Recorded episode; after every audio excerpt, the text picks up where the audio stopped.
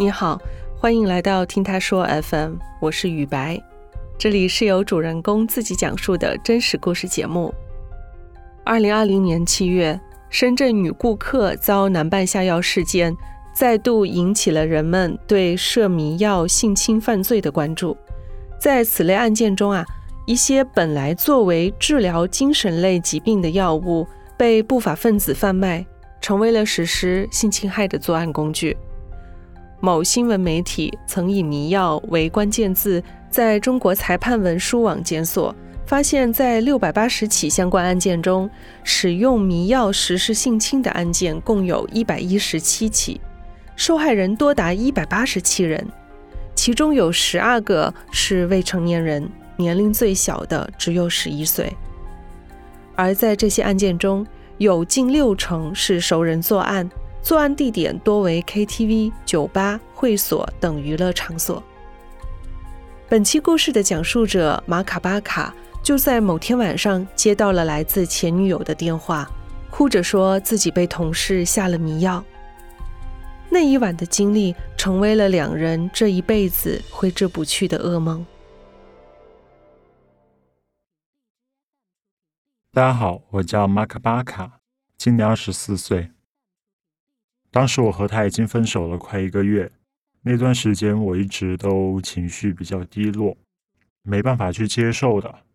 当时还有一个多月，我们就在一起三年了。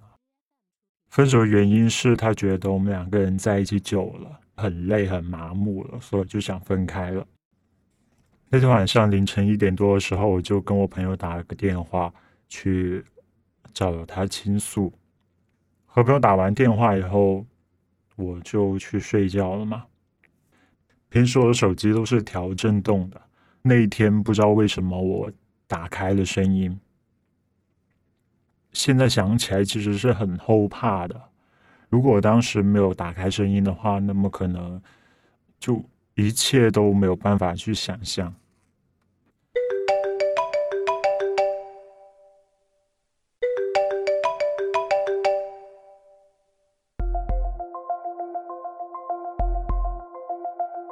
在半夜的时候，我的电话响了。被吵醒的时候，我还在想说谁会大晚上打电话给我。我还记得我当时是在意识很模糊的时候去摸我的手机，手机拿起来一看，发现是他的电话，我瞬间就清醒了。我就立马去接起了电话，有发现电话那一头的他是用那种哭着的声音来和我说话的。他告诉我说，他被人下药了，而且他趁着自己还有意识，他从酒吧跑了出来，现在不知道自己在哪里。我当时就吓了一大跳，我瞬间整个人都咯噔了一下，然后整个人都非常的清醒的这种状态。他当时在那哭嘛，不知道为什么，我当下是非常冷静的，我没有其他多余的情绪在里边，我只有一个念头就是。我要去保护他，我要去把他救出来。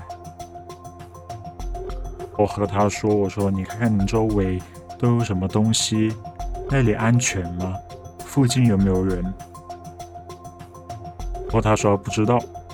他说从酒吧跑出来以后，就感觉他们在身后追他。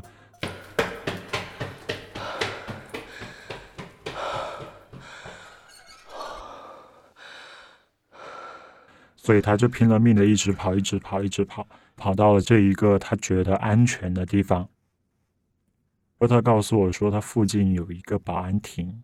我说：“那你把你的手机，呃，拿给保安，我去和他说说话。”在他拿手机给保安的这个过程中，我就看了一眼时间，我印象很深刻，当时是凌晨的三点四十五分。保安告诉我说，他这里是 KTV 的一个员工宿舍，我就和他说，让我女朋友待在他的保安亭里，如果任何人过来了问人，或者是任何人要进去，都不要让他进去。然后我就让他把电话给回我女朋友，就开始安慰他。我告诉他说：“你不要怕，我一会儿就到了。”安慰他的时候呢，我是去喊醒了我爸，让我爸和我一起开车过去广州救他。而且两个人的话，到时候有什么事情也比较好互相照应。我们立马换了衣服出发。其实我跟他，我们不在一座城市。我们是从大学开始谈恋爱的，毕业出来以后我们就异地了。他在广州，我在江门。我这边过去他那里呢，要八十多公里。换好衣服后，我跟我爸我们就出发了。一路上我都是一边在开车，一边不断安慰他。原来那天晚上是他隔壁宿舍的同事约他去酒吧喝酒。那位同事是女生，我虽然不认识她，但是呃，我女朋友是有给我看过她的照片的。她哭着告诉我说，那段时间其实她也很不开心。虽然是他向我提出了分手，但是呢，他还是爱着我的。他就是觉得这一段感情好像一眼望到了头，我也不知道怎么形容吧。反正就是就是想分手了。只是我是不大能理解他的这个想法，包括到现在，其实我也不怎么能理解。然后他们两个人就去了宿舍附近的酒吧。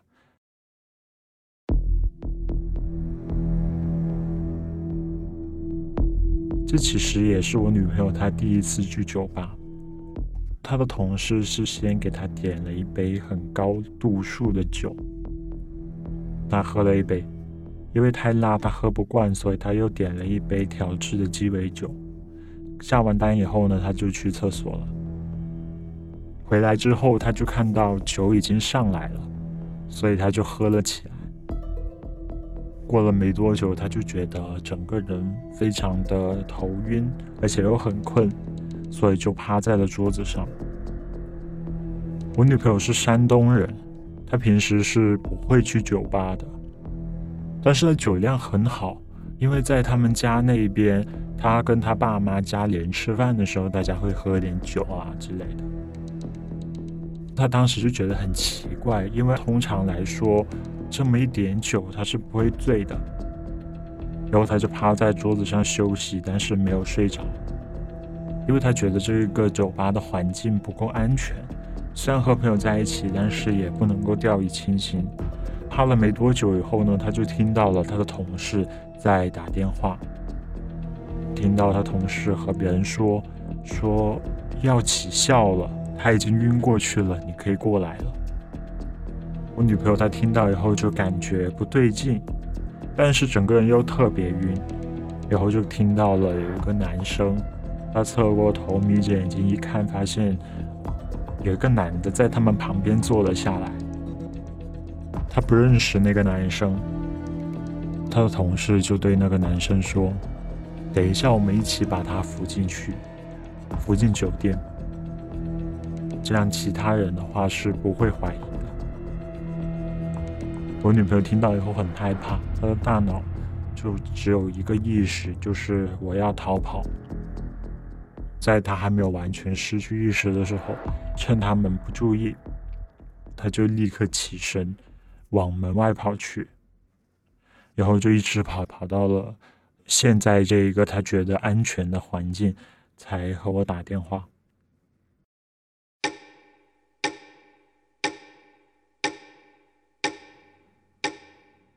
在去接他路上，这八十多公里，我感觉我半个小时就到了。我一路上都是超速在跑。接上他以后呢，我就立马抱住了他。他一见到我就不停的哭，然后不断安慰他说：“没事了，没事了，我来了，不用怕。”我本来想直接接他回去我们家的，但是他的包包还在酒吧里。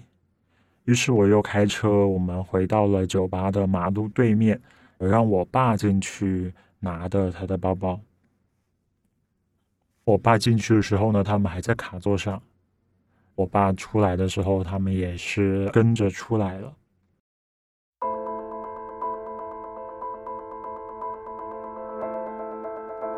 我看到了那几个人，我就下车过去了马路中间。因为马路中间呢，它是有护栏隔开两边的车道，我们两个人呢就一人一边。他就出来跟我说，说事情不是我想的那样。他说要跟我解释，我没有听他解释，并且我是用了一句粗口问候了一下他的母亲。我当时说的是什么什么，闭上你的臭嘴，我就转身走了。然后就听到他们在我背后说什么：“你别敬酒不吃吃罚酒啊。”我已经走到我车边上的时候，我还听到他在那里说：“你信不信我开车来撞你？”这样的话，然后我回头时看到他正在往一辆日产车走过去。他当时觉得还挺搞笑的，就想着你一台塑料壳的车，也想来撞我的福特 SUV。然后我就载着我爸和我女朋友，我们回江门去了。那个男生自然也是没有胆来撞我的。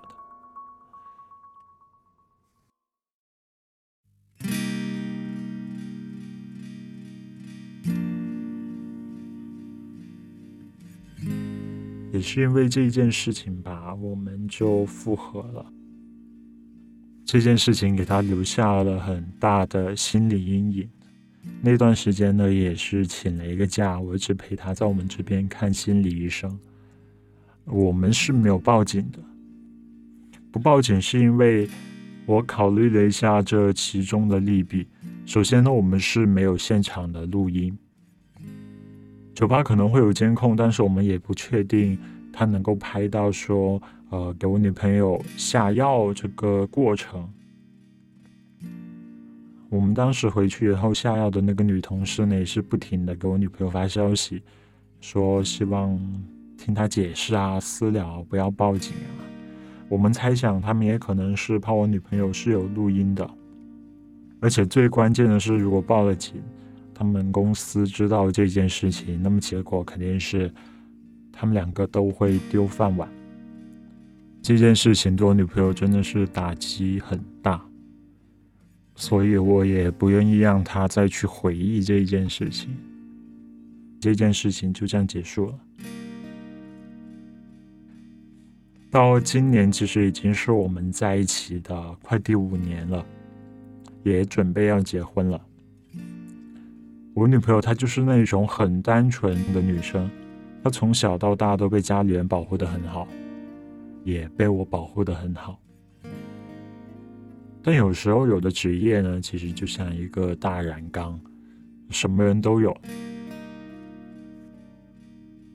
我相信这样的事情也绝对不是个例。它可能无时无刻都在发生。我们经常可以在网上看到那些呃被强奸、被下药、被捡尸的。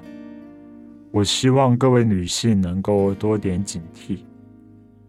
去酒吧这一些地方的时候，一定不要让杯子离开自己的视线，而且要小心熟人作案，因为我们一般对身边的熟人呢都会放松警惕。希望每一位女性都能够保护好自己。